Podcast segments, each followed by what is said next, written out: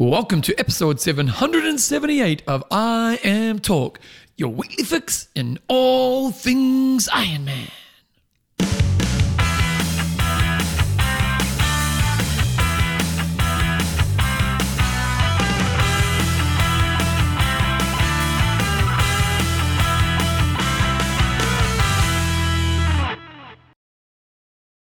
Radio team, welcome along to episode 778 of Iron Talk with Coach John Newsom, Bevan James. Oz. How you going, mate? Pretty good. Is your birthday. It is my birthday. Happy birthday to you. Happy birthday. Aging up. 45? 45. Oh, 50's coming. 50 is coming. Uh, does age bother you? Not really. I probably will when I get to 50. I 50 think. does sound Yeah. sound old, doesn't it? It does. You know, like, because when you're, when you're 30, you think, oh, well, when I was 50, you go, when I was 15, 30 seemed old, but you still feel pretty young. Still got a young family now. Yeah, 45. 40, 40, you kind of go, you know, I'm getting a little bit older, but I'm still fit, and feel pretty good. 45, it's starting to get a bit slower. Start setting those pace goals a little bit lower. Start doing age-based goals. yeah. uh, uh, IMTalk is proudly brought to you by. Bruce, the Tomahawk Tomlinson, Uh, we've got Peter Thor Thias. and Matthew Kenny Van Nuss, And which this- I guess is probably some reference to South Park, probably.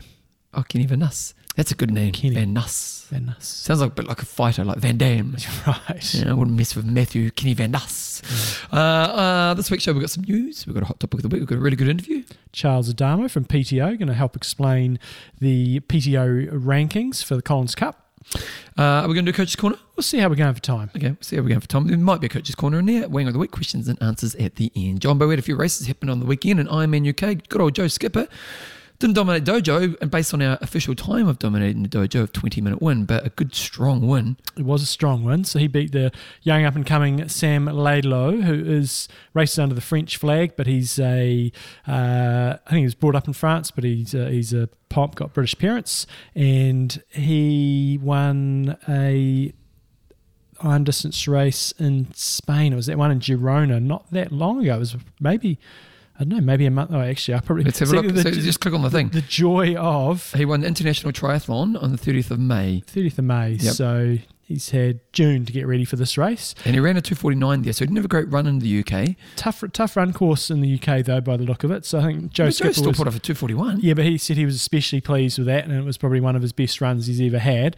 Um, and he needed it because he was a long way down. He was six minutes down after the swim, and then lost a further seven minutes. So you know, you're That's a stellar run 14 then, isn't minutes. Oh, it's outstanding. That's a, if you 241, you know, we are seeing guys in the 30s nowadays, but you know, high 30s. Mm. To pull off a 231 on a course where everyone else is basically closer to 250 to 3. Yep.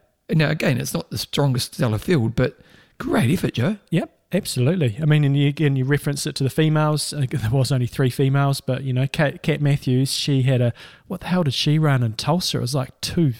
It was something really fast. It was two two forty nine. Oh, actually, Well, well, thanks, thanks well, to look- fantastic. Just uh, click on the links, John. yeah, click on the links. What did she run in Tulsa, she ran she a ran a 249. And, and when we look at her rankings, she's in the 93 percentile of runners in the sport. So she's in the top rank, rank of runners.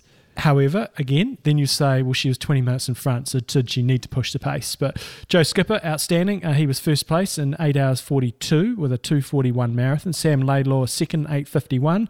He was only seven seconds in front of Leon Chevalier. Uh, that is a close finish, and the other fella looked to be closing in. I didn't. There was no coverage of the race. Uh, seems like we're just getting Ironman now coverage of American races. Kind of understand that uh, at the moment. Uh, on the female side, there was only three participants. No podium.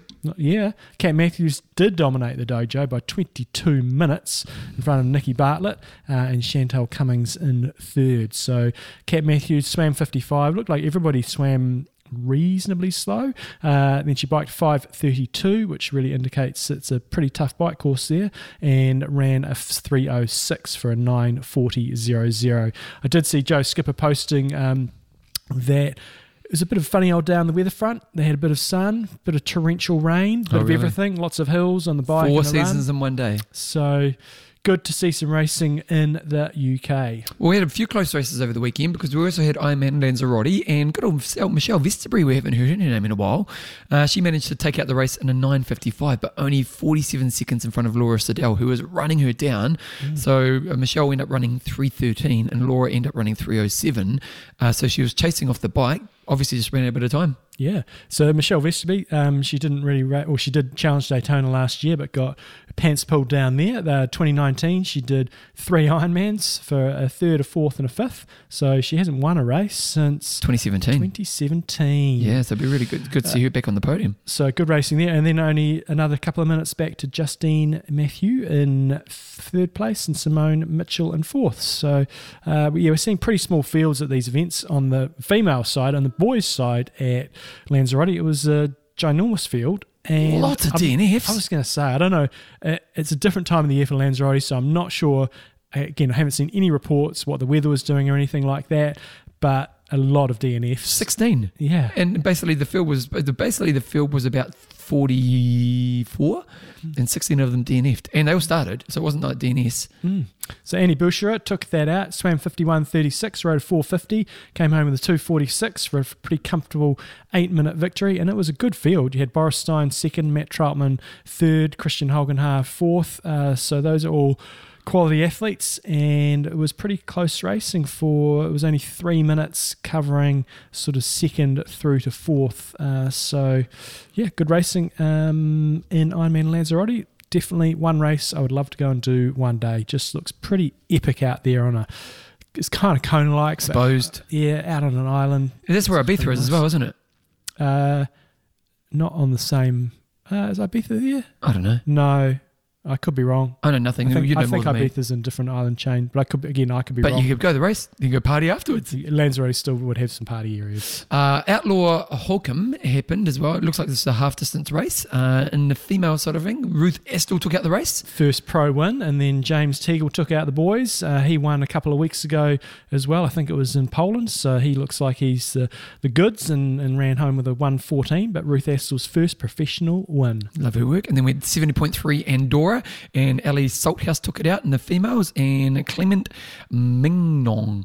Did I say that name? Mignon, like an Mignon. onion. Mignon. Uh, yeah, took that out by two minutes. Cam Wurf was down there in third place, so he doesn't seem to be quite at the same level no. since he's since he's uh, so far this year. But maybe he, where does he sit on the rankings? I wonder, uh, because yeah, I'll, I'll go find out. Uh, thanks to the fantastic PTO, uh, I'll go and find out on the internationals. Where does he sit? I don't think I saw his name. No, he's nowhere. Not even in the top top ten. Now Cam's best he got tenth in Kona, didn't he? Uh, I think it was a little bit higher than that. Oh, but, but hold on, Bevan. Hold on. Here we go. Good old website. See, what's our new favourite thing? It's like Santa Claus delivered this website for us. It does. So we don't. It makes us sound like we know more than. Well, it doesn't because we keep cocking up every time. so he finished fifth in that race that we were talking about before. The the one that was. So what's his best Kona? Uh, what do you think? I think tenth. Fifth. Oh, I did get a 50. Yeah, he did. Yeah, he, ran, he went, went well there. When a two, ran a 255, and that was coming off. So in that year, in 2019, he won Ironman Italy, Ironman Australia, and the Cairns Triathlon. Finished seventh in France and third in Roth. Uh, so that was pretty solid. Didn't race at all in 2020, and so far slightly underwhelming results. So, well, 2018 he got 10th because we were there, weren't he? We, we, I remember interviewing yeah. him. Yeah. Oh, uh, no. Are you talking Roth? No, no, no, Germany. I mean, no, Ironman, world champs. Uh, what did he get? What did he get in 2018? 2018, he got ninth. Okay, yeah. Good yeah. memory. I remember interviewing him post race. Um, he was overall not that happy that day because he felt he could have done a little bit better. But um, we also had another 70.3, uh, Les Sables El Udon. How did I go there? Cigar. Okay. Les Sables Delon. Delon? Uh, and I've got to say oh, here, Mr. D. uh, and Reichman took out the girls' race, and Mika Noodt took out the boys uh, by two minutes in front of Rudy von Berg, who's oh, wow. been yeah. racing an awful lot recently. And it looks to me uh, that this was this fella's debut. So Mika Noodt N O O D T from Germany, uh, won by a couple of minutes, and he's got no other long course races. So that's a pretty good scalp to have and a pretty good win to have on your first. A German good at triathlon. Triathlon. Who would have thought? Who would have thought? Who would have thunk? Okay, John, the other piece of, well, we've got lots of news, but one other piece of news came out is that the first episode of Beyond Human is now available to stream online for free. The film, which has been produced by award winning UK based production company Noah Media, takes an intimate look at the lives of the biggest names in the sport right now. The first episode features Sanders, uh, Sebastian Kienle, and Heather Jackson as they gear up for the selection for PTO's inaugural Collins Cup. Now, have you watched it? I very quickly scanned through it yesterday. I think it was 52 minutes long. So I watched the whole uh, thing. Oh, did you? Yeah, yeah. Okay. So, um, first of all, it's really well done. Mm-hmm. Um, Sanders is just, it's, it was actually great because Sanders and, they were good people to pick Hmm. because Sanders and Kienle, just say it, Yep. you know, and Sa- Kienle, there's a bit in it where um, Sanders is kind of saying, you know, because he, he- mentally he's tough, isn't it? Mm. But and but Kienle says, well, he's you know he's, he's a champion, but he's never won a world championship. and then they show the video to they do the Michael Jordan documentary thing. They show it to um, Sanders, and he's like he's like if you, you know, if you, and he's like, and again, you can tell he gets really upset about it. Yeah. Um, and then you know, you know, we all know that Sanders is kind of a bit of a fanboy of Frodeno. He- he- Yeah. And, and, and Frodeno's just a bit dismissive of Sanders, Yeah. you know, but in a really kind of good way. Like he's a little bit like, well, you know, I, I, he talks about racing me, but you know, like really is he competitive kind of stuff. and so it's actually really good because it just it kind of shows the rivalry of the sport. And Sanders, there's a moment where it's showing Sanders training, and, obviously someone's filming him and he doesn't know he's being filmed, Mm. and he's literally crying because he's pushing himself that hard. And you kind of, I just, I kind of, he's such an interesting, he's, he's so good for our sport because he's so interesting. Um, will he ever win a world championship? Well, How old is he? Uh, he is Let's have a look. date of birth 88. It's age 33. Okay, so he's still got another four or five good years in front of him. Hmm. Do you think he'll ever win a world championship? 7.3 maybe? Well, that's the thing. This year, I think he's painted himself into a bit of a corner um, with regards to qualifying for Hawaii because I was wondering how he's going to do that. There's actually only a couple of races left for the pros to qualify for Hawaii. He's not going to be doing St, um, Lake Placid, which is the, in a couple of weeks' time because it'll be a week after this challenge he's doing with um, Frodeno. Uh, and so after that, there's only two opportunities, I think. I think it's Germany and Copenhagen. So Uh, Germany, how many? How many? There'll be a couple of slots there, won't There'll be there? three there, but again, it's all part, part of the problem is it's all sort of getting close to, um, close to the Collins Cup. It's getting close to to 7.3 world champs. point three world champs. So So basically, he's going to have to do like four hard races before Kona, or three hard Mm. races before. Well, it depends how hard he takes this photo thing. yeah, and so I think the thing for Sanders is I don't even know if he wants to go to Kona until he's really nailed another Ironman because I had a quick look through his his record and you know he has just got so many good seventy point three results and he's got some good Ironman results. But Oh, he did get second in Kona. Yeah, but uh, uh, take that take that out, and most of the other ones they've been really. There's been some good ones. There's been some shit ones as well, but he hasn't probably performed to a level that is going to be a Kona winning performance. And I think until he figures out his nutrition and and just Swim. uh, you just to sort out his Ironman racing, It I don't- interesting. I, I don't think he thinks he's an I- a, a Kona contender. So you know, he's, I- if he's going to he does. for the one, Yeah, I think he don't- does. I I, think he, I think he backs himself. no, I don't think he. You know, he's a bit like Muhammad Ali. They believe they can. Mm. Now, now, for us on sidelines, do we believe he can he beat a Frodo?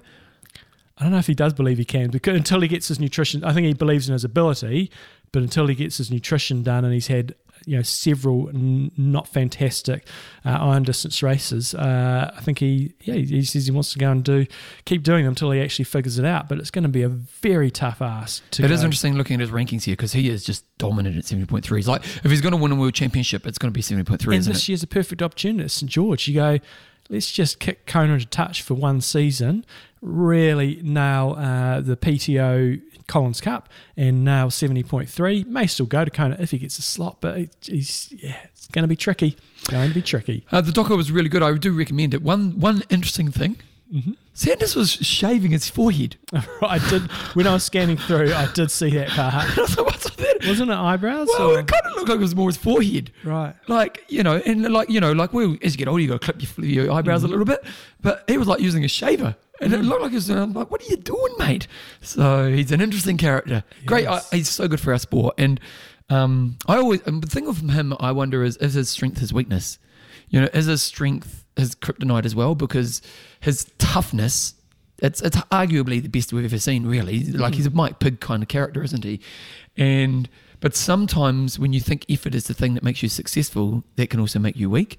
Um, and he's unfortunately, and, and, and so, but okay, so you go to the Kona thing.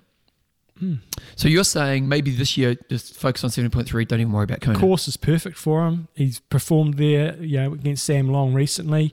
Uh, But but the thing I'm wondering, if he go, if he wants to go to Kona, he's going to compromise seventy point three world champs as well. well, do you think he's going to Kona if he can qualify? Well, it sounds like he might be going to Copenhagen. So Okay. if he does, So so first of all, there's that. Second of all, the other thing that might work against him being a contender in Kona, because this year you're going to put your money on Frodo. Um, now, again, he was it's not, it's not that I don't think Sanders can win Kona, but it's kind of like for Sanders to win Kona, he needs to get all his ducks in a row, and a couple of other people need to get things wrong. Hmm, You know, that's that's kind of that happens. Yeah, oh, totally. Yeah, totally. Um, but the other thing is the next bunch of the Olympians come through Mm. Next year.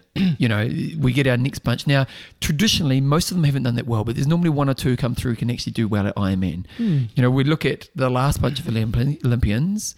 Who came through that's actually been in the last bunch? Well, I'm, I'm not sure off the top of my head, but in terms of who is coming through, if the Norwegians decided they wanted to go for Ironman, they could do extremely well. Okay. Uh, so that would be on the boys' side. Girls, I'm not quite sure if they're motivated. There's some very, very good females uh, athletes that would do extremely well, but whether or not they want to. Flora Duffy, you know, she's a beast on all disciplines. So there's some, yeah, on both sides there is some if they want to come across. Because if, if the Olympian get it right, which a lot of them don't, you know, there's many Olympians who have came over, you know, classy Olympic distance athletes come over and not really crack it, but the ones who do crack it, you know, Oh, they Frodo- light it up. yeah, yeah, and, and they just show that pedigree that Mm. I mean, just traditional Ironman triathletes don't have. So I just think he's in a really interesting moment in his career because I wonder, in iron distance, does he have the wheelchair? Like he's of of a level, but is it ever going to happen? So yeah, um, but I do recommend watching the documentary. It's really good, and I look forward to the second one. What's coming up, Jumbo?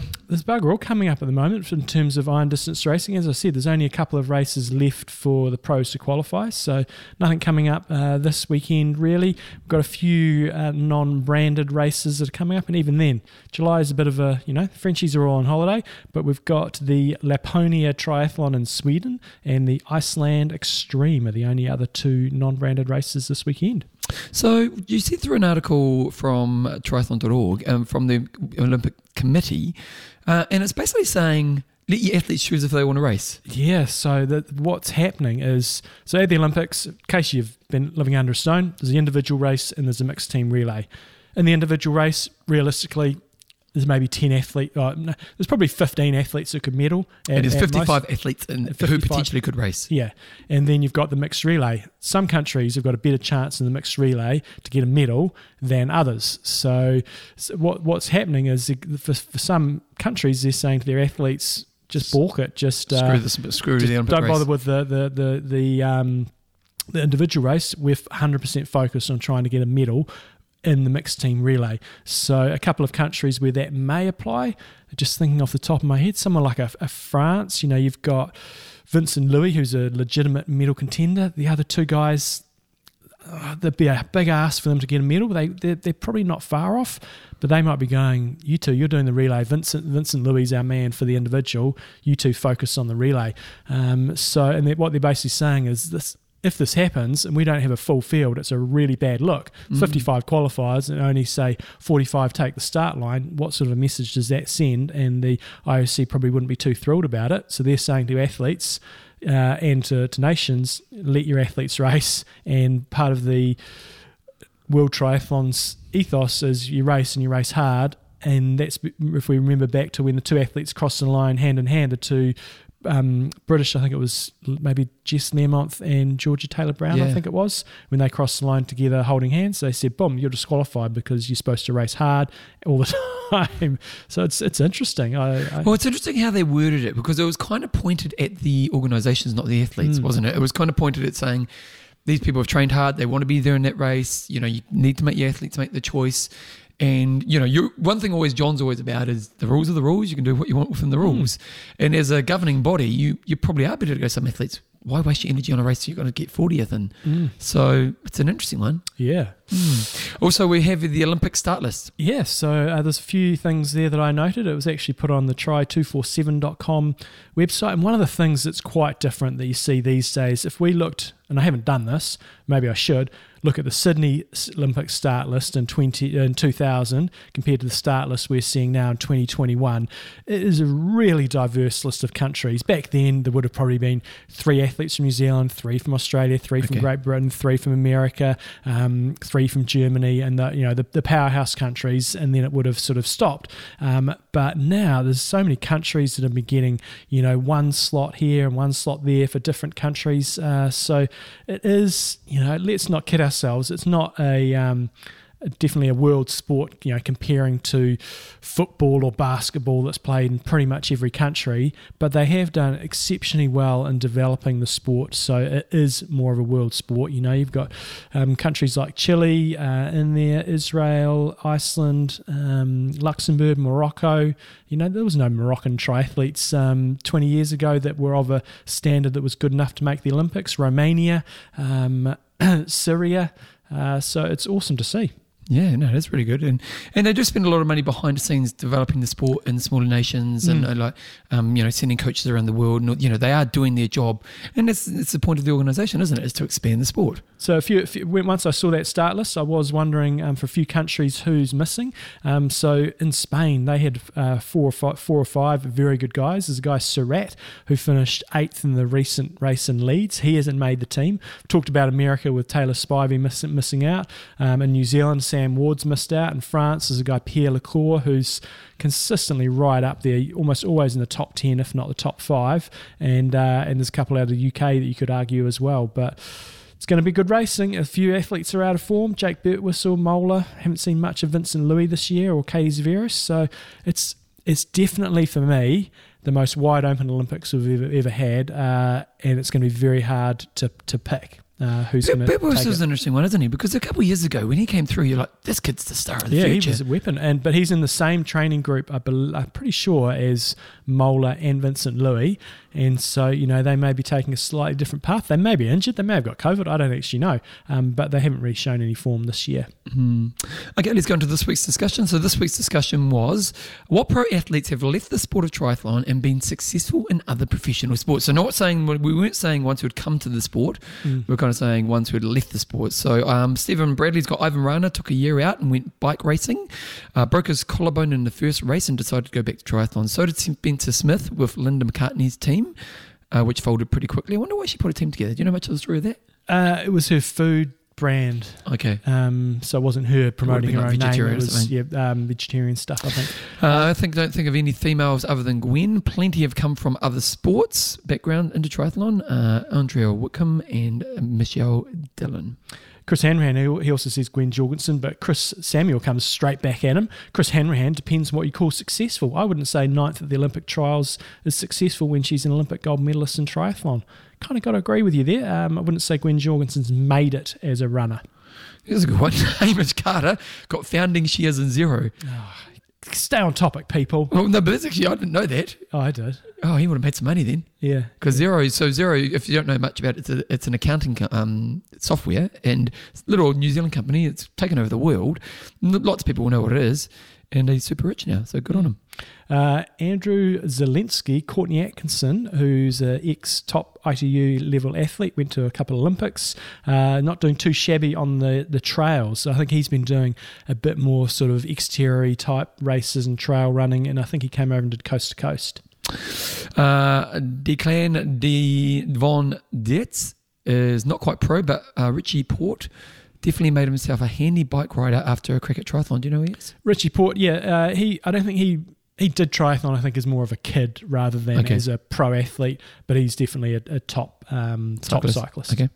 Um, Michael Byerts, now disgraced seven-time Tour de France winner. Actually, Lance Armstrong is not a seven-time Tour de France winner because they've always Yeah, stripped. yeah. So Lance Armstrong was is the by far the standout here in terms of he was a very good triathlete. Yeah, he could have had a, he could have had a hugely successful triathlon career. Yeah, and then went to cycling. Yeah. Uh, Volker Voigt's got, does Cam Wurf count with his pretty successful on and off bike career? well, he kind of came from cycling to triathlon and then still dabbles in. Yeah, in, and he doesn't do that well in cycling. Like he's a Yeah, he's a domestic Yeah, type yeah. type athlete. Richard Swan, do you count Hayden Wilde winning national cross country champs last year by miles? I'd say you do. I think Hayden Wilde and um, Alex Yee are two athletes that you know they're they're just well, I don't know if you call Hayden Wilde an international qualifying or international athlete, but he I think he was didn't he do really well? Didn't he, was- do really well in the five k? Oh, he absolutely in New Zealand, he absolutely smoked it, and I think he was within a few seconds of Olympic qualifying. So you'd say if you're within Olympic qualifying, You're a good athlete. you're pretty legit. And Alex Yee is also he, he was running while he was, still doing triathlon. Uh, so those would be two on the running front that in the current era, if Hayden Wilde did purely focus on running, he's not going to be beating the Kenyans or anything like No. that. But he's probably going to be good enough to be international standard. Well, what's really interesting, imagine those, imagine turn up to that race and bloody Hayden Wilde triathlete turns up, all the ego, you know, because you, you're, you're national champs, you've got a bit of ego, hmm. and, you, and then this bloody triathlete turns up and he pulls your pants down. Yeah. Ah, good stuff. Uh, John Weir's got, I'm still waiting for Mark Allen to qualify for the Olympic marathon trials. He did try very hard for. for Now, how far off was he? I've got no idea. It was before my time. I'm going to do a Um, search. But he did uh, try to qualify for the marathon. And last one I'll do is uh, Matt Peter. Steele von Hoff was a decent triathlete that couldn't swim. Luckily, he can ride fast and won a Commonwealth Games medal. So that's pretty legit. I'm not sure how good a triathlete he was. I haven't heard the name, but if you get a Commonwealth Games uh, gold medal, that's pretty solid. Okay, you do the next one because I'm, I'm just reading an article here. Last one I've got is uh, Tim Stutzer. In the early 90s, Sonia Krolik, uh, who used to be Sonia uh, Oberem, uh, was a two-time European tri champ. I think she actually won. She won the world junior champs as well. Uh, she was a tiny frame, switched from marathon running, went on to finish eighth place at the 96 Olympic Marathon in Atlanta and third at the European champs. That's legit. That mean I would definitely cla classify that as making it. She, she was a junior. I remember she came to New Zealand in 1994 um, for when the world champs were here, and they held it. I think we held it in November, and it was freezing. It was my first ever big race that I did, and uh, she was so small she got pulled out of the swim. Didn't even finish the swim because she was tight. She had a marathon running um, frame. Okay, so this is going back to the old Slowtwitch forum. So this is speculative, um, but someone said they think he pulled out. But then it, basically, what someone's saying it's a bit. My memory's a bit fuzzy on this, but the way I remember it, he got a really good ten mile in, doing about forty nine minutes for a ten mile. Uh, he headed off to Rotterdam Marathon to get the US t- Olympic time trials marathon t- qualifying time. So that was to qualify for the trials, uh, but he fell short. And basically, someone was saying.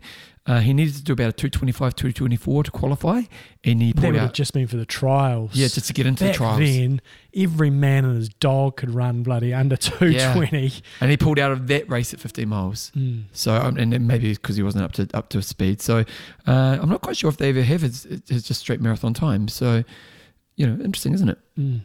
Okay, this week's discussion. Oh, Jumbo, you uh, name some other athletes. couple, of, couple of the other ones I had in running. Um, we had Erin Baker, Carol Montgomery, and Jackie Gallagher, who all had Good marathon careers. legitimate, uh, probably more 10Ks. Jackie Gallagher went to the Commonwealth Games for marathoning.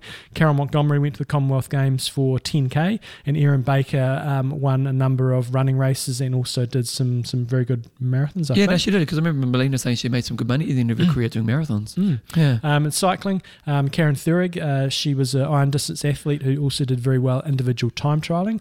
And I would say that Lionel Sanders won our TT track performance when he, he wasn't going for a world record, but he set a Canadian record. Now, the one hour track test is not something that gets done a huge amount. Yep. But when you look at his Why? Because it's kind of a cool idea. well, there's no what you know, it it is one of those things, but what's there's no Incentive for it. exposure. There's Yeah. no prize money. It's really just going for a record, and so not that many people go for it. Um, but his time, he set a Canadian record, and whilst it's not competitive with the current pro cyclists, when you look at the times that the world record has been broken, uh, he's not a crazy amount off that. It was a pretty legit um, performance, especially for someone who is not a track cyclist uh, at all. How do you reckon you go on cycling? um, probably not very well. It'd be fine in time trials and stuff, Yeah. but it takes a long time to figure out the um, Game of it. intricacies, Yeah, intricacies of of bike racing. Um, and the other ones I had was Lance, um, which you mentioned, Alex Yee and Hayden Wilde are doing pretty well with their running. Okay, this week we're going to go time predictions. What are your time predictions for the Frodeno versus Lionel Sanders Swift tri battle? Now, remember, it's not a Zwift race; it's a proper race. Uh, they're doing an iron distance race together. Now, this we've got a link to it on our Facebook page, and it's going to be happening on the 18th of July. Um, here we go. Lionel is the rising star of the sport, but I'm not ready to step down just yet. That's what Frodeno says. is Lionel the rising star of the sport? And he's already a star of the sport. He's Yeah. not the rising star of the sport. Uh, they've got a little video clip there of the course they're going to be using. Quite a few laps, very straight line riding. Uh, so they are going to be going fast. I bet those roads that they've chosen are super smooth. Uh, so quite a few laps in the swim, quite a few laps on the bike, and uh, both the bike and the run looks very much straight line stuff. So you just got to get on the aero bars and go fast it's going to be pretty awesome to see if they really go for it, what Jan Frodeno can do. Because you do have to remember, when he set the record and wrote, uh, that was basically a solo time trial anyway. It's not like he was getting sucked along by, True, by a pack yeah. or anything. So I'm uh, intrigued to see how this goes. The thing, you know what's so cool about our sport, and and I, and I think um, Sanders is brilliant for the sport, but Frodeno is just like the kind of guy who's going to be cool to hang out with as well. You know, like he's a beast of an athlete, but yeah, he's just a really nice guy as well. Like even I've when I've interviewed him, which I've talked to him in Kona, he's just really approachable and just quite lucky to have a good rock star at the top of the sport. Okay, so that's this week's discussion. What are your predictions? How fast do you think they're going to go? Well, it depends if they take it, don't you? Yeah, and weather conditions, you know, if it's a 40 degree day in Germany in the middle of July, which is not unprecedented, then I hate that word. Everybody uses unprecedented all the time. I try not to use it. uh, but, you know, you'd think if you really wanted to go for it, you'd do it at a slightly different time of the year, which is what they're doing with the sub seven, sub eight. Is you know if you wanted to go perfect optimal conditions, but I still think you know he could go very very fast if the conditions are right, feels great, and is motivated. Now, I know we've been talking about Sanders today, but the question is, is it really a rivalry? Not not really. No, no, Because he's never beaten him. no. Like if he beats him this year, and then Frodeno comes back to want to try win it one more time, hmm. then maybe. Mm-hmm. But it's not really. I don't. You know, it's a good. It's a good kind of made up rivalry. But I don't think Frodeno's that scared of them. But hey, time will tell. Okay, we're going to interview. Charles Adamo from the PTO coming your way. Here he is right now. Radio team, uh, the PTO have got the Collins Cup coming up. How many days is it? Fif- 53 days to go. 53. Uh, so qualifying's coming towards the end of it. Um, but as you guys have heard on the show, we've had a few up and coming pros, and they're sort of going, "Oh yeah, I, I like Collins Cup. I'm not quite sure how the rankings work." And we kind of figure that a lot of the age groupers out there are going to start to be more and more interested as the race nears and trying to figure out how the rankings work. We had Thorsten on before, talk about it a bit. We thought we'd get Charles um, Adamo from PTO on to sort of go through some sort of reasonably quick quick fire sort of questions on how you accrue points and um, and obviously it's a bit difficult with COVID, but um, yeah, we'll see where we're at. So welcome back to the show, Charles. Yeah, great. It's uh, nice to be back. I think I was on a few months ago, but uh, it's great that the season is starting to develop and everyone's racing. Great to see. Just, just one random question before we kind of get into the rankings. Yeah, this is a bit of a dream child for you. Um, and if you know, if there's a period there where like, what will ever happen with the PTO? You kind of, you know, and there's a massive journey in front of you as well. But this moment's pretty cool, just on a personal level. What's it like to be? How are you feeling about just where it is right now? Well, we're really just pleased. Obviously, this is all about uh, trying to uh, get the, the organization off the ground for the athletes. Uh, and they've been waiting a long time. And there have been athletes who've been involved from the very beginning. And it's been almost four years now. COVID knocked us back a bit. Uh, and it's just great to see them finally uh, have this uh, on the precipice about to occur because I was just in Slovakia just last week uh, preparing for it. And it's just incredible what is being done. I mean, we actually just got approvals for our F frequencies, and we're using so much for the broadcast, we had to borrow some from the military. Just to give you an idea uh, of, of the level of broadcast this is going to be. So uh, it's always been our dream and the athletes' dream to really put on display in a real proper broadcast the great talents that they have. Uh, and, you know, we're here to serve the athletes, so we're really excited it's about to happen. So um, you won't probably don't listen to the show regularly, but I'm loving all the new stats on the um, Pro Triathletes website. It just makes life for broadcasters like us uh, so much easier when you can go and find out information about the athletes. When you go to the rankings page, you know you'll see the you know the different um, areas. You're going to have Europe, America, and uh, and the internationals. And each athlete next to their name has got a number, and that's obviously their ranking points. But um, it, yeah, we want to know how, how they actually accrue those points and, and what it actually means. So I guess the first thing for me is is how many races count and what sort of mix can you have um, in terms of Ironman, half Ironman, does, does short course count? So maybe explain, um, I guess, firstly, how many races count and how far back it actually goes. Yeah, so great. No, the website is fantastic, and we would encourage people to spend some time on it because it's just filled with information. And our new CTO, Christoph Ballestraw is just a genius the way he's created this. Uh, so I hope you guys are enjoying it.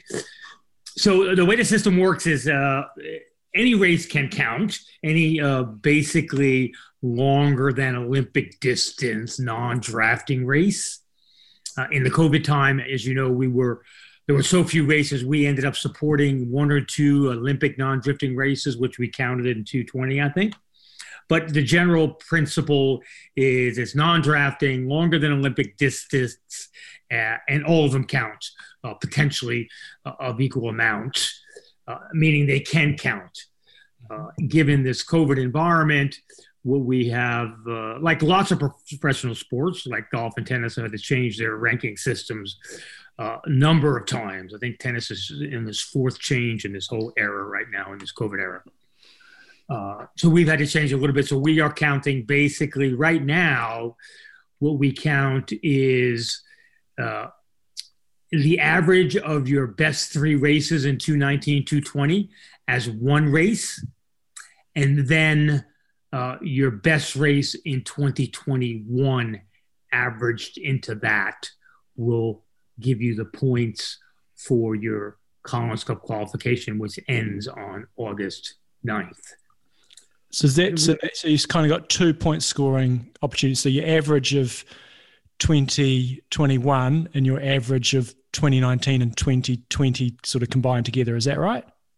Correct. So basically, it, it, it's because of COVID, because you just couldn't, between August 9th, there wasn't an ability, a lot of athletes couldn't get races in, many, many mm, races. Yeah. So we have counted as one race, your average best three from 219 and 220. That counts as one race. Right? right. So that might be 80 points, 90 points, 100 points. Then you have to race at least once in 2021, and you can average that. That gets averaged into those three race average. Hmm. Also, you can have two great races in 2021, and some athletes have.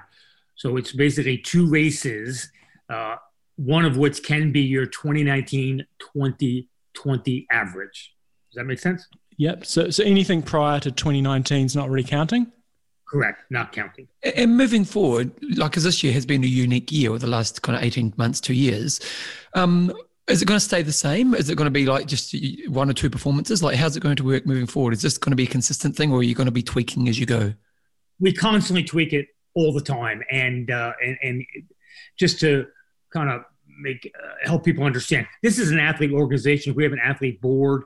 There's a process through which all these changes happen. Uh, we as the kind of non-athlete employees basically serve the athletes. Uh, so we're constantly taking feedback. You know you know we have our own skill sets. We hire statisticians. Uh, we work really hard to try to come up with a very very fair system uh, so going forward, it would normally work where you'd have a rolling 12 month average. Uh, so, uh, and, and at the end of the year is when you would be, your ranking would matter because that's when we pay bonuses based out on the rankings. And that allows athletes who race in different times of the year to have their 12 month average always include their best races. So if you're racing in Australia, your races, best races might be February, March. Uh, they won't. You'll replace those races the next February, March, and then they will count for the year end. So that, that's the way the normal system will work. This year, we really couldn't do that because there weren't any races in in 2020. Mm. So, if you're an athlete and you're rocking up to a race and uh, you turn up there, how do the points from hmm. each race actually happen? I know you said it's your average of three on, on each season, but say say you're turning up to Ironman Lake Placid next weekend. Um, how did the how did the points actually work for for that particular race? Yeah, so this is interesting, and this is really very helpful for two reasons. Because first, even without COVID, as we know, the uh, the racing calendar is quite fragmented, and traditionally people try to let's be fair, avoid each other because you don't make prize money when a strong field comes into a, a medium race. You're going to try to avoid uh, other top athletes and pick races where you can potentially just get money for being on the podium. So we've kind of tried to correct for that, as well as obviously COVID, since there are so few races.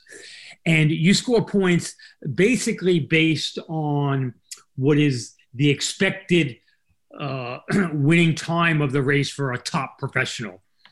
And, and to just to give you an example, uh, and it'll be and then it'll be modified based on what the conditions of the day were. And I think the best example to, poss- to possibly get people's mind around it is if you play golf, you understand golf. Uh, a golf course will have a rating, right? So the golf course rating might be 70, which is what the average pro would shoot on that golf course, correct? Yeah. Mm-hmm. Uh, it could be that you wake up in the morning and there's horrible winds coming, and uh, you don't say, okay, well, the average score is probably going to be 75. What you do is you wait till the, everyone plays the round, and then you see what the average is, and that would be basically the rating for the day. It would be 77, maybe, right? Mm. Uh, and if in that environment, if you shot a 72, you'd score a lot. You'd be way ahead of the field. You outperformed the average field of top professionals. Uh, and if you had over 77, you you underperformed. So that's the way these course ratings work. And, and Thorsten is a genius with this, and Christoph as well. Uh, and I just kind of watch them. but, uh, but they, uh, what they do is uh, they'll take after the race is finished, they will go through I don't know 30 or 40 different data points uh, and determine what how fast or slow the course was. And then you will score points based on were you faster than the faster if it was a fast course, if it was five minutes fast, but you were eight minutes fast, you're going to be on the higher end of your point scores. If it was a five minutes fast course and you only three minutes fast, you're going to be on the lower end of the fa- uh, of the scores of what you would achieve. Uh, and this allows things. And I thought I saw actually a, a recent uh, video with uh, with Teresa Adam because I think she captured it perfectly because she's been scoring a lot of points because she's been killing it, not because she's racing obviously with full fields, but she's just doing phenomenal times. Uh, and this allows us to identify that without her having to potentially empty her bank account and fly all over the world, right? And particularly in this environment, you can't really. uh, so we're able to do that in every single location. So when people race locally, it doesn't matter who shows up or who doesn't show up. Mm-hmm. Uh, because even if you look at Elsinore, I mean, it was supposed to be a European championship, but in this environment, the field was probably very, very weak. But people were able to score high points because they had a good race. Mm. Uh, and, and I think that's the beauty of the system. Does the does the strength of the field at an event matter very much. So I guess, for example, you know, this weekend or the weekend gone, Joe Skipper raced in one Ironman UK. I haven't got the results in front of me, but I think it was, you know, he, he won by you know a comfortable-ish margin in the end. Um, but the field was was weak in terms of the other athletes are not you know, like Kona top 10 performing athletes. So in a in a situation like that, is is he going to get less points because the field isn't as strong, or is it all really pegged to historically what has happened on that course? it's peaked. It's it's peaked to time, so he does not get uh, punished by not having a strong field.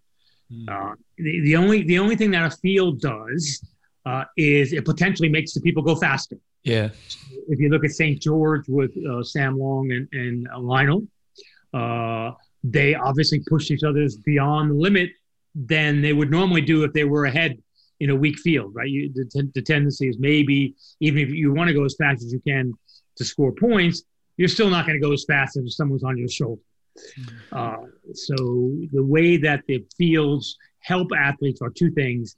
Uh, a, normally they're more prepared and in better shape if it's going to be a big field and a strong field. That's just normal. Their training sessions. So you'll see in really strong fields, you'll see the third, fourth, fifth, sixth person score a lot of points. mm. because they're they're close. I mean, I think that happened in uh, I think it was St. George as well for the women. When Daniela was there and Jeanni Metzler was there and Emma Pallant were there. They all scored great points because they were really racing hard. did, did but, think, oh, sorry. You, you, you can score maximum points with a great race and no one there. I mean, you, you, look at just Elsinore. There was for the women, it was just Lucy Charles and Holly that were the only. You know, well, I mean, there are obviously other women there, but you know, for for they were well well ahead of uh, the field, and and uh, there wasn't the kind of quality you would normally get if it wasn't COVID. You, do you think, with, with, regards to these points, you know, one thing you identified, and, and, a lot of athletes will cherry pick races trying to find prize money and avoid stronger fields. Do you actually think this will make it attractive for athletes to turn up to, to races where there are more top end people so they can get that better performance out of themselves? I don't know, but it would. I, am not too sure. I think they'll still cherry pick because they want to still get prize money. Yeah. yeah. Yeah, they'll always be there. And, and again, this is you know we're a new organization and we're we're moving in a direction. We ultimately would like to get to uh, the situation uh, similar to tennis, where there are four major events and everyone shows up because there's an enormous prize purse, and then you then then you just rate people based on where they finish. Simple as that. Yeah. Mm. Yeah. But you can't do that now because you just can't get people all in one place unless we had Daytona, which was great. Lots of people showed up there. Uh, when you when you have a fair number of those and people know ahead of time, uh, and they you know they're not going to lose money showing up as as often they do when they have to travel long distances uh, for small amounts of prize money.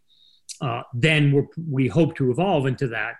But in this environment, uh, this is the fairest way uh, to be able to uh, rank athletes, and the ranking system is designed to give them money. I mean, that's simple as that. You know, instead of having to cherry pick races and get a thousand dollars here and two thousand dollars here, just race hard. And At the end of the year, we're going to give you bonuses from a hundred thousand to twenty thousand. Yeah.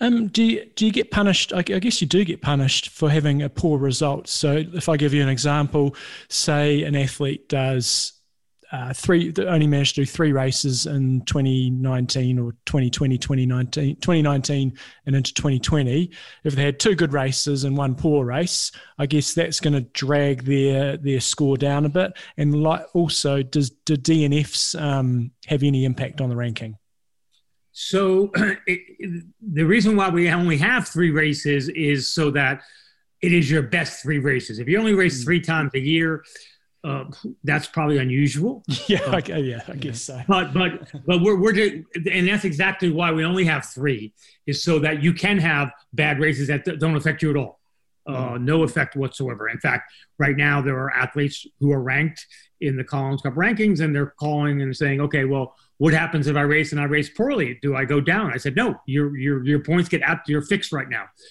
and, and we like this system because it basically identifies your best performances. It's, it's, mm. it's, what your potential is. This, this is a very, very hard sport, and we don't want to abuse athletes. I mean, they, you know, even athletes now trying to qualify for Kona are are often have to do way too much uh, if they have a bad race, and they have to do another one again and again and again. Yeah.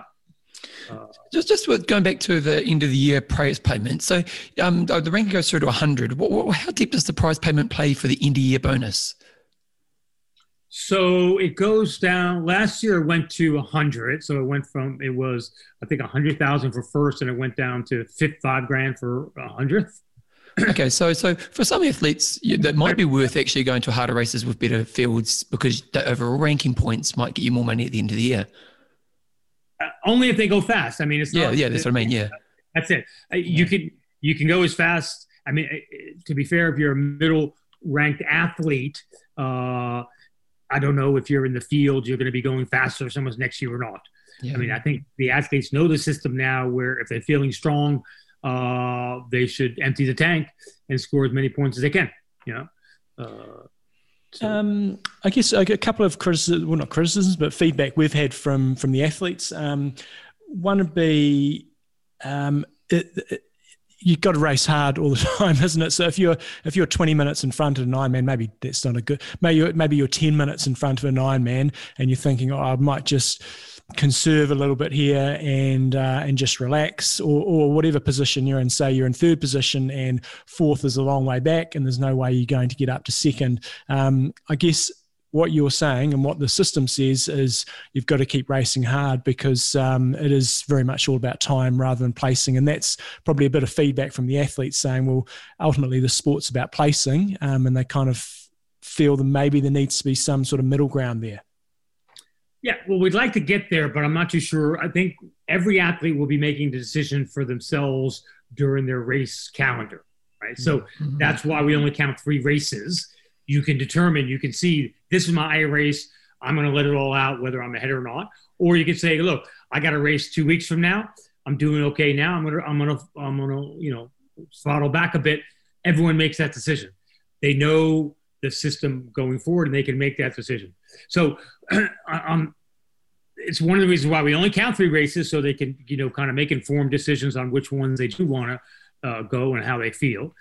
Uh, at the same time, we ultimately would like to get to the places, but it's just the system the, the structure of the race schedule now just doesn't make sense. Be, you know, we had athletes the other day just saying, "Well, I finished third. Uh, I should have got more points because someone else finished third in another race, but they were way, way, way behind because it was just a, a weaker field. So mm. uh, it's all your kind of personal time uh, and, and and position can be actually misleading. Mm. I, I personally, I, I think it's it seems relatively straightforward to me. I know, I know yeah. that I know in a perfect world you go right. I'm going to race at the European 70.3 champs. If I finish third, I'm going to get 95 points or whatever it is. But I know it's not it's not that simple. Um, and I think that the the, feed, the the couple of interviews we did with athletes, ironically, they then went off and had really good races yeah. and went from nowhere and, and, right into the automatic picks. So I guess for the for the for the new athletes who, who have not got much racing experience, which has probably been highlighted even more in the last sort of eighteen months when you can't go and do races, um, they've been negatively affected. But as soon as you have a couple of good races, you can rocket up the rankings very quickly. But it seems to me those well established athletes, you know, if you think like a Lionel Sanders, Braden Currie, um, Jan Frodeno, etc., their points are kind of they, they tend to have two or three good races a year. And so their points kind of stay pretty stable and, and they're kind of almost locked in. Well, they're locked in, but they do have to perform. But it's very interesting. I, am glad you mentioned that because uh, the, the system designed to work uh, almost perfectly for those up and coming athletes, right? Because prior to us having this system, Kona was the only measurement of athletes. It really was, right? People, yeah. if you weren't didn't do well in that, no one really know knew how good you were. I mean, you might have won this one or that one, and people would say relatively, well, he won this Ironman or this seventy point three, so maybe he's good, maybe he's not good. Who was the field? So our system has allowed athletes to break out of uh, that kind of one race mindset. Uh, and Sam Long's a perfect example because when we started last year, when we started the organization, I guess a year and a half ago now, uh, it's funny enough, he was the first guy to call me to sign up. Sam was. Uh, and, and, he was ranked 53rd at the time. 53rd. Yeah. and he's just obviously improved tremendously. There haven't been, you know, there haven't been a Kona, there haven't been, you know, cha- world championships, but he, I think he's ranked now fifth because he's performing. Yeah. Mm. Uh, and we can identify that uh, more than just kind of colloquially. Uh, we can just identify statistically, right? That he's whatever he is, the fifth best athlete in the world now, or whatever he is. Yeah. Um, one a question, random question: Is the race being held on a Saturday or a Sunday? In um, when the Collins Cup's actually on? It's a Saturday. Another random question, um, and, and, we're going to talk about Collins Cup in a minute. But you kind of say that you are ultimately what like the four majors. So Collins Cup's number one. Have you started planning the second one? And, and can you kind of give us any clues on what, what that will look like? Yeah, they're going to be similar to what we did at uh, the PTO Championships at Daytona. Okay. Uh, not necessarily on the track, but you know they'll be eh, almost exactly like the tennis majors, where you know there there's there'll probably be one in Euro, uh, Asia, uh, Australasia, uh, one or two in Europe, then maybe one in the USA, and then you'll have the uh, Collins Cup. Mm. And they will be like your kind of the 20 some kind of pretty traditional triathlon, pretty similar setup, or will each race have its own dynamic? They will, and, I think that's the beauty of it because you know we love Kona, we think it's fantastic, it's absolutely great for the sport, but it doesn't necessarily identify the best triathlete in the world. It just identifies the best triathlete in in okay. 40 degree temperature and yeah. 80 degree humidity. Uh, as I said before, that would be it would be very similar if if tennis only had the French Open as their world championship, you never would have heard of Roger Federer because he's won one, right? Mm, mm. So what we're doing is obviously spreading around. Each major event will have its own personality, its own conditions. Some will be hilly, some will be flat, some will be hot, some will be you know regular temperature, whatever. Uh, and then as an aggregate, uh, it would be identify who is the kind of world's best triathlete. Um, so, with regards to the Collins Cup, um, as you said, there's 53 days. When's when sort of the cutoff for the automatic selections, or, when races finish counting? And then what's the um, sort of timeline after that in terms of uh, the captain's picks? So, if, like, for for the audience, there's four automatic picks for males and females for each team, and then I believe there's two additional captain's picks. So, maybe just give us the dates um, on how things are going to pan out. So August 9th is the last cutoff day for races, and I think that coincides with uh, the Ironman 70.3 Boulder. So we expect that race to be heavily populated because it's the last chance for people to jockey to get the automatic uh, positioning. Uh, it also uh, affects what people get paid at the Collins Cup because we pay people based on their ranking relative to other athletes who qualified. So there's kind of a battle to see where economics go and then the uh, captain's picks will be two days after. I think the they start the 11th. I think we're going to filter them the 11th, 12th, 13th about that time. Mm. Uh, the captain's uh, selections will be made. Now we've heard, we've seen quite a few people quite vocal. You know, like Lionel Sanders is always uh, fantastic for the media side of things, and you know, he says he wants to go up against Jan Frodeno, and and a lot of the pros seem to be you know highly motivated. But have you had commitment from any of the the top guns to say yes, I'll be there? You know, like Jan Frodeno, Daniela Ryf, Alistair Brownlee, people like that. So uh, as part so the organization is an athlete organization so they've mm. joined together. They all have agreed as part of when they first formed to race the collins cup. Mm. all, all, of them every single person. What's in the best interest isn't it? Again it's theirs. I mean this is yeah. their race. And, and, again that's a mindset that we're just trying to it's still foreign to them because even you know even the process where i hear sometimes you know complaints. I mean I, I, get complaints about the rankings about an athlete who scored points. On the same day i get complaints from someone saying that athlete scored too many points and i get complaints that that athlete didn't score enough points. On the same day which shows and, shows it's important doesn't it? Yeah it is important. And, and to be fair I speak to every single athlete personally who has asked a question about it, uh, who through Dylan or myself. We talk to everybody we possibly can uh, it's still new concept that this is theirs. So you know sometimes uh, they don't understand that there's a process. They can talk to the athlete board. They can get input in, and all this is taken consideration. Every so often, you know, we'll read stuff to saying, "Well, we love what the PTA is doing, and and they're doing things great." And I constantly have to remind athletes, it, "There's no they. It's you." Mm-hmm. This is you. You know, we're we're just here to serve you guys. Uh, so it's a new mindset because obviously, you know, they yeah. spent the last 40 years being class citizens, them and us. Yeah. yeah and yeah.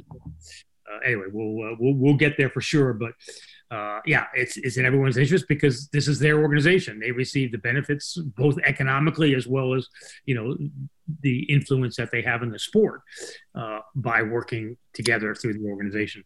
So, so one, so obviously, you know, you're an overall uh, organization. You use other races to for your rankings and stuff like that. What are the relationships like with like World Triathlon and um, Ironman? Do they have? Do you have much involvement at all with them, or is it very much kind of just doing your thing by yourselves? Yeah, so uh, we we have great relations. We we try to be the Switzerland of the sport. Yeah, nice. Because we're here to just help everybody. We have great relationship with World Triathlon, uh, USA Triathlon, uh, all the all the governing bodies. I mean, I think they're all going to be there at the Collins Cup. Uh, we'll have World Triathlon representatives, uh, you know, USAT representatives. So uh, yeah, I think it's really good. Ironman is is to be fair, it seems for some reasons they think we're a competitor, but we're not. Mm. you know, because we don't do age grouper things. We're here to promote the sport and, and get make superstars out of the professionals, which actually we hope drives uh, registrations and age grouper events. So, you know, we, we think we're going to help Ironman and every other operator. That's our goal, at least. Yeah. Mm, yeah. But again, we're new. So it seems they don't particularly understand it 100%. And let's be fair, it's been a tough year. I mean, I'm not too sure yeah. they, they, they, everyone's struggling to to do their own thing. So it's not that uh, you know we're on the top of their priority, but our goal is to just make the sport hugely popular by investing in the professional side of it because all sports take off when there's an identifiable professional element. You know, whether it's UFC or even tennis, golf, football. I mean, football itself, soccer in the uh, football in the UK. I mean, it exploded when you started identifying with superstars as opposed to just teams. You know, so when you had, you know, Lionel Messi and Ronaldo uh, as opposed to just teams, uh, the sport started booming globally. Uh, so that's our goal, and, and we hope that all operators can benefit off the fact that we're making these investments. Awesome. Now, we're loving what you do, and we're looking forward to the coverage. And hopefully, the time zones. Uh, I mean, it's not quite. What what time of the day is the racing starting? So I think one o'clock the women go off, uh, and then it's every ten minutes, and the men go off at three o'clock, and that's Central European time. Yep. Okay. That's uh, it's an early morning start for us, but hey, uh, we're keen. We'll be there. we'll be there. Awesome. Uh, anything anything else you want to get out there in terms of what you guys are doing? There's some great media coming out there. So, guys, if you're ever on your indoor trainers and you need anything to watch, we will have said earlier in the show about um, the Beyond Human um, sort of documentary that's come out. Anything else you want to get out there um, about what you guys are up to, Charles?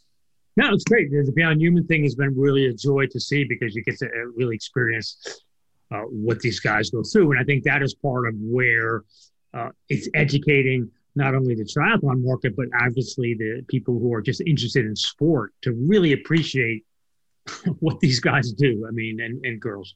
I mean, the, the, the way they train and put their bodies and the things that they accomplish.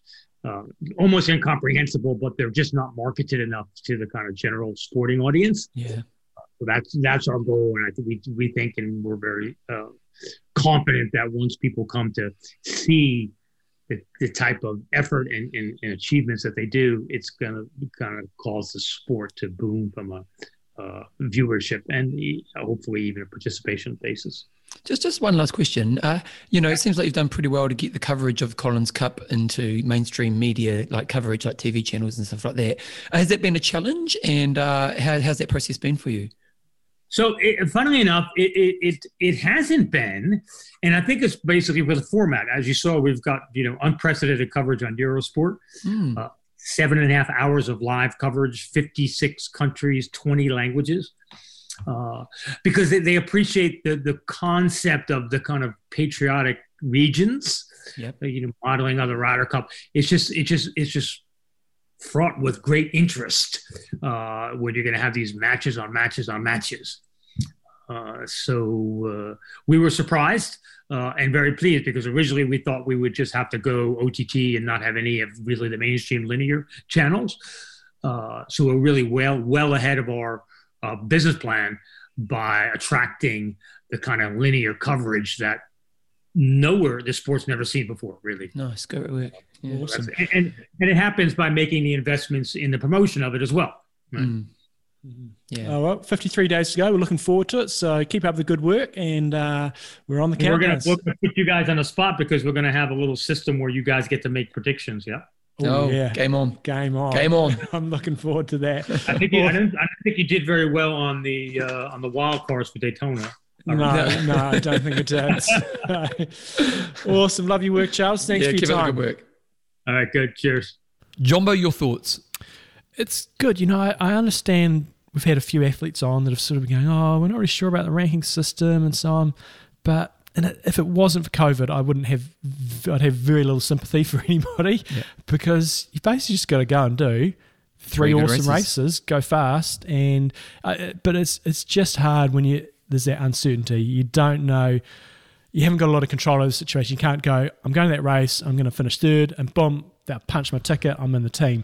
Um, but well, for the Collins Cups, there's only six athletes. Yes. Yeah, so there's not many spots either, is there? No. Well, 18 altogether. But so I think it's a move. Uh, you know, it's a starting point. I think it's good. I think it's as it's relatively it's fair. You know, um, because it, you know, if you do rock up to a race and nobody else turns up, you go fast and you can still get the points. So it's not perfect, um, but I think I can't think of any better s- scenario at this time. As Charles said, further down the track, what would be cool is you go right. We've got four qualifying events. We Yeah, take whatever no-brainer. the Yeah, top. your best three results. Yeah, Yeah. and and and then you just rock up to those events. So, So how long do you we think it's going to be before we see those events on the calendar?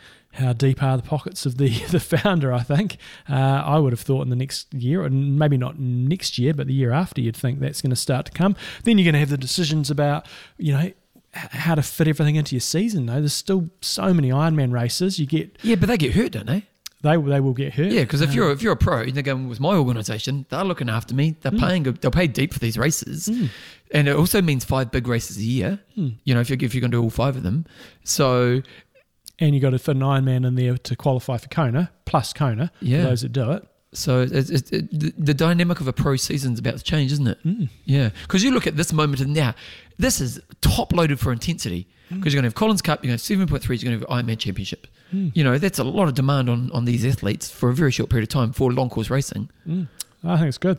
The, the only other thing I, I do wonder, because it was interesting hearing him talk about how the TV coverage is taken off, which is awesome, because that will ultimately be the revenue stream. But um, will this will the Daytonas be able to sell as a TV package?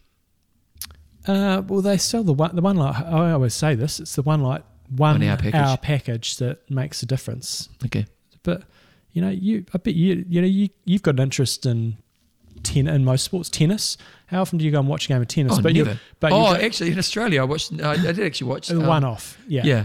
And you get, but if there was a on the news, you'll be going right. How did Federer do? you Yeah. know? So I think that's what we've got to pitch for. Get, get to that level. Yeah, just with the base marathon interest. running. I mean, I don't know, I've never watched a marathon from start to finish. Oh, I watched this up too. Yeah, That was pretty about awesome. it. Yeah. Um, so I think it's it's uh, surely they're not thinking that people are going to sit there for hours on end. Although that being said, like with golf, I know there's a lot of people that Yeah, but you come and go. golf. That's why the Collins Cup might work because you can come and go. Hmm. Because you don't. I can't imagine that many people watch six hours of golf non-stop. Hmm. You know. And if you do, get a life. joke, joke. Uh, okay, Jumbo, let's go. Wanger of the week. I'm going to go high number this week. Are you Yeah, because we're going a bit low lately. So I'm going to go say 84. 84? I thought you meant high number as in high up the top there. oh, I mean high, isn't Uh, it? It's a high number. up. 84. Ben Cullen, no swimming. He made a pretty, pretty big run week. He said zero swimming, one hour and 29 minutes on the bike, but he did 12 hours and 17 minutes of running. Nice work, Ben Cullen. Uh, so good work, Ben. what did I say? 84. 84. Oh, he's from Queenstown, in Otago. Oh, look at this. And he's got a bit of snow on the road down there. Uh, last a bit of snow. last week they did have a very snowy week down there. It snowed a lot. Did do? Did an afternoon bike ride yesterday. We're around the, the trails. Queenstown's a great place to go mountain biking. Yeah, broke around Frankton. Mm-hmm. It's a great place to train, although winter would be tough. The winter would be tough. But, you know, you go skiing and stuff like that. Uh, let's just have a He's from quick- Ireland. Oh, from Ireland. Well, I'm just basing this on his little emojis he's got. Yeah, Ireland swim, bike, run. Yep, with the four four leaf clover. Here we go. nice. So, lovely work, Uh. Yeah, not a great deal of swimming happening. Well, so you're going to in the lake right now, are you? Yeah, so far swimming. I'm Did you watch the news last night? Uh, I watched the sports news. Yeah, yeah, yeah. The, the, the, the skier. We've got this young girl who's just a rock star skier, kind of came out of nowhere, won an Olympic medal. I think she got, So Yeah. She's a snowboarder, not a skier. yeah, well, snow sports. Snow- Uh, it's, all, it's all the same to me, mate. Right. Yeah. Um, but did you see her surfing in the lake? Yes. Oh my god! No, that's a river. That's the Oh, well, okay, in the river. But what's all that about? Mid, middle of winter. So it's uh, I think that's. Oh no, I'm not going to say. It. I don't actually know how it's how it's formed, but yeah, jump in the river and do a bit of. Uh, But this time of year, wave. Yeah, this time of year that would be Arctic. that was. No, she looked like she had a weedy on. That was like a bloody Michelin suit. But still, that's a good effort because that would be freezing down there. She's using all the language. She's going, yeah, it's gonna be sick, man. Yeah, I see Cowabunga once it finished. Yeah. well, Ben Cullen, he's Cowabunga this week because he is our wanger of the week. Okay, Jumbo, let's go questions and answers. We've got an, an email back from Greg, and he was just saying last week the uh, communication from Ironman to the legacy athletes just wasn't sharp enough, and he just said, "I'd like to uh, thought I'd just let you guys know that a day or two after your show." and the Kona legacy discussion was broadcast, Ironman started to contact the legacy athletes with a deferral offer similar to those who are qualified for Kona. Thank you for shedding some light on the issue. Makes you wonder who's listening to the show. Oh yeah, we're, we're, we're straight to the top for us. that's how much influence we straight have. Straight to the top. Straight to the top. Now it is your birthday, and so Murray, Murray the Holy Hammer Letworth did send an email saying, "Did you do hundred times hundred? We did not. We did 45 times 100 because I'm turning 45, which is lo- a lot longer. Oh, is that what you did, was it? 45 100s. We did today's swim set was 45 100s. We did what did we do? We did uh, 30 on the 140, and then we did. What did we do after that? Wait a second, we you got a different swim set here. Oh, that's from last week. Oh, Uh, and then we did uh, 10 on the 125, 135, and 5 on the 130. how long does that take so- you? You just deleted my swim set. What was last week's? well, I'd undelete that. That was a good swim set. We were talking about today's swim set. This was last week's Oh. swim set, which is a bit more interesting. Oh, really? Uh, so last swim, last week's swim set, because I missed last week as well. Uh, we started with thousand meters uh, warm up, which is quite a long warm up, but it's a it's a set I really like doing. You do 150 meters freestyle, and then you do 100 100 meters IM, and you just keep repeating that. It's an epic camp set as well. We quite often do a, a 3000 continuous where you're doing that, and it gets quite tricky doing that 100 meters IM towards the end. So 1,000 warm up, three 100s to send one to three, so that's getting faster. Three 400s moderately hard, three 100s to send one to three, 200 easy mixed, and then 625 sprints and a 200 loosen, and that's sort of touching all your all your different intensities going through that. So just a nice general conditioning workout. Sounds like a lot of fun. Okay, let's go winger. Oh no, no, no, we've done that. We've got patrons now. We've got a new patron, a guy by the name of Gareth Hopkins. Not Gareth, Garen. Garen. G- no, Gethin, Gethin, Gethin, sorry. G Gethin. E T H I N. Gethin. Now, I love this first line. Gethin Hopkin. 27, living in Liverpool and London. Liverpool. Oh, I'm from Liverpool. Who's that? It's not somebody from Liverpool. Come on, it's Paul McCartney. Oh, you know, oh, me and John, we used to play guitar together. Come on, that's not bad. Okay. Good old um, Gareth. How's that? Well, I would, I would think it's Gethin. Gethin would say, I sound just like Paul McCartney. Now, I love his first line. I work as a doctor, but these days, 95% of my time is taken up thinking about triathlon. So he's going in, he's, you know, opening you up, you know, oh, how's my bike gone today? Loved it. He's going. I've cycled on uh, and run on and off for five years, but last summer I decided to simply to learn to swim properly. I could do about four lengths before I was there. I was cooked. This May I did my first standard triathlon, and I've got my first seventy point three happening in Stafford on the eighteenth. I don't have anything to plug, but uh, if you'd be able to say thanks to a couple of the key figures in my sporting life, that would be Ace. Well, I like the word Ace. That's good work. Uh, Hayden Allen, who's an unbelievably fit Cat 1 cyclist and childhood friend who pushes me towards getting fitter and being being better consistently. Uh, my girlfriend Rowena, who consistently tells me uh, that I can do more than I think. And Bevan, and now that I found IMTalk, you too, John, your shows have kept me moving towards the person I want to become for a decade now. Oh, that's awesome, mate. Love your work. He's And- about to he's sent a picture through. He's about to jump into a fairly green looking lake somewhere there in the UK. He actually he's he's he actually um, sent me an email because he first listened to my podcast mm-hmm. and he kind of found us through this and he was he's just gone through a really cool transformation and he was kind of someone who was obviously being a doctor you're a pretty high level but it just mm-hmm. wasn't the health and fitness wasn't a big thing for him and he's just massive change and awesome I love these stories Whenever I see the word Hopkin, I always think of Anthony Hopkins. and I'm mm. thinking of Silence of the Lambs. oh here we go here we go But maybe we call him La- Lammy. You can't call him Lammy you can't call him Lammy Okay, we, should we go for a Silence of the Lambs reference? yeah but what is it because you can't um What was that thing that he used to have on his face? That? yeah but it's just a mask Yeah. can't go on the mask yeah. The, the doc- masked lamb. You're loving these, aren't you? Yeah, well, well, uh, okay. Silence of the Lamb. Anthony Hopkins. What? Mm. Uh, Hannibal Hitman. Here we go. Okay. Hannibal Hitman. Hannibal, and even rhymes with his H. Yeah, there. Hannibal Hitman Hopkins. Hannibal. There we go. Because Hannibal, he's a destroyer. Mm. He won't eat you, but he's a destroyer. He's a hitman. And Hopkins. There we go. Love your work. Thank you so much for your support, Given. Gethin? Kevin Hopkins, uh, and just um, keep doing what you're doing, mate. Love your story, keep it up, and, and thank you for those who support him as well. You know what? That's so important. You need people in your life who support you. Mm-hmm. You know what I mean? And you need people in your life who you know. You know what? You can be better. You know, this is a, such an important person to have in your life. So, luckily, you have those people. You have who do you have? You have Rowena and you have Hayden who help you with that as well.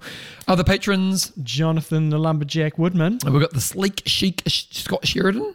and the Time Lord Craig McCarthy. Okay, John, you got oh, oh festival. Sponsors. If uh, if you want to get so sorry, if you want to support the show, go to imtalk.me, become a patron. Like there were some people who had recently. Thank you for those people, uh, and also thank you to those people who are patrons. If you want to get show emailed to you, front page down the bottom, put your details in.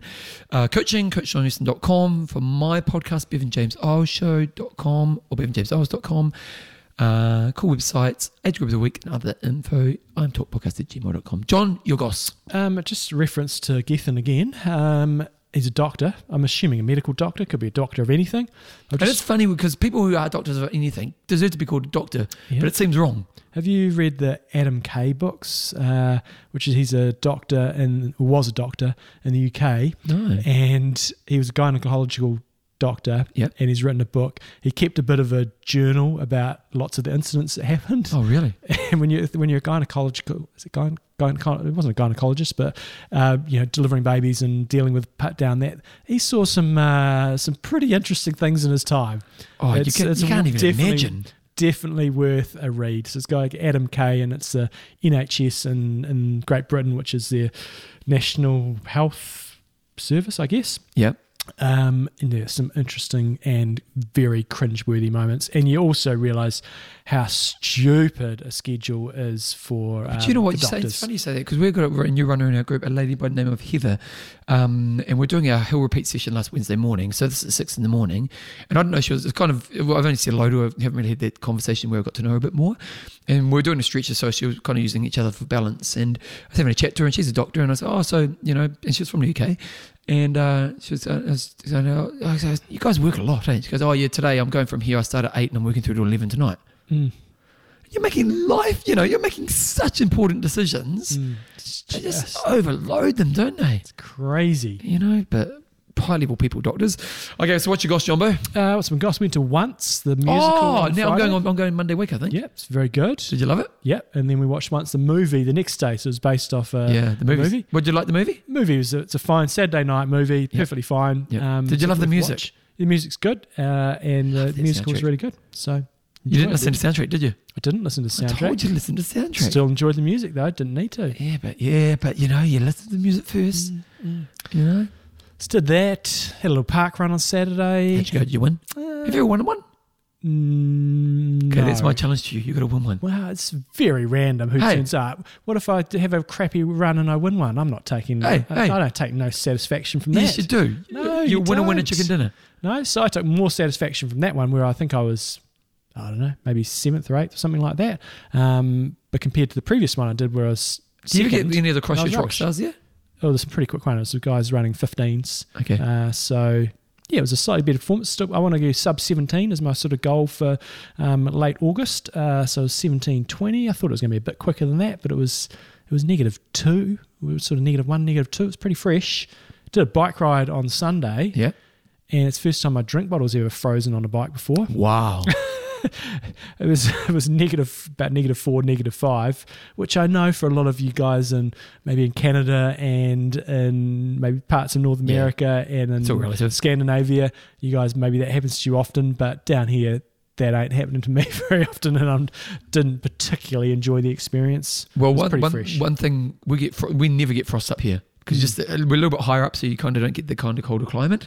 Um, and it was like it wasn't just a little bit of frost; it was frosty up here. Mhm. Yeah, so it showed you how cold it was. Uh, what So else? That, that was about it. Um, Bevan, what's happening in your world? What's happening in my world? couple of things. First of all, um, we did the mountain bike park walk the other day, and I've started the start time. So Bevan's got a mountain bike, downhill mountain bike park, just down the bottom of the hill from him. yeah, so we what we'll do is we'll just drive because you, you can't really get here. You could, we need to put a lane down there ultimately. Just built, just built, yeah. Well, me and my mate Duncan have talked about building it because it's on this. It should be done. The council's meant to do it, but apparently people in front don't want it because they don't want people walking around. hmm Which I don't like it. I like people, so I don't Mm. have that problem. But um, so we, we rode down, we drive down, and you can walk up. It's about an hour walk, beautiful, stunning walk, Mm. and then you can catch the chairlift down. But Mhm. they they didn't open to eleven now. They've changed the opening hours, so we got to the top. So we kind of ended up having to run back down the hill to get back home. But we, I had like. It was like so cold. I had all this gear on. Got home, I was dripping with sweat. My I had like 12, five layers on. Had my jacket on, even my jacket. So I'd gone through all my clothes. Yeah. Even my jacket was dripping with wet, so that was good, good effort. But the big thing for me on the weekend was we cleaned. You know, in our, our um, hallway we've got those kind of lights that are in, almost in round circle glass. Right. We clean those. Mhm. Tell you what, there was an ACC accident waiting to.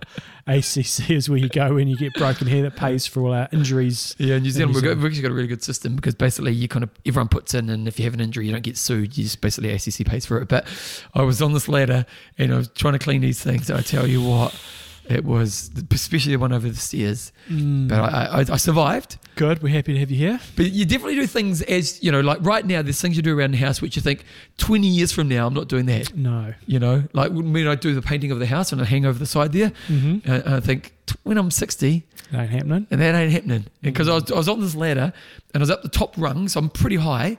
And I'm basically got my feet locked in and my knees pushing in the front window. It's all core activation. Quads are fired up. And I'm trying to clean this bloody light.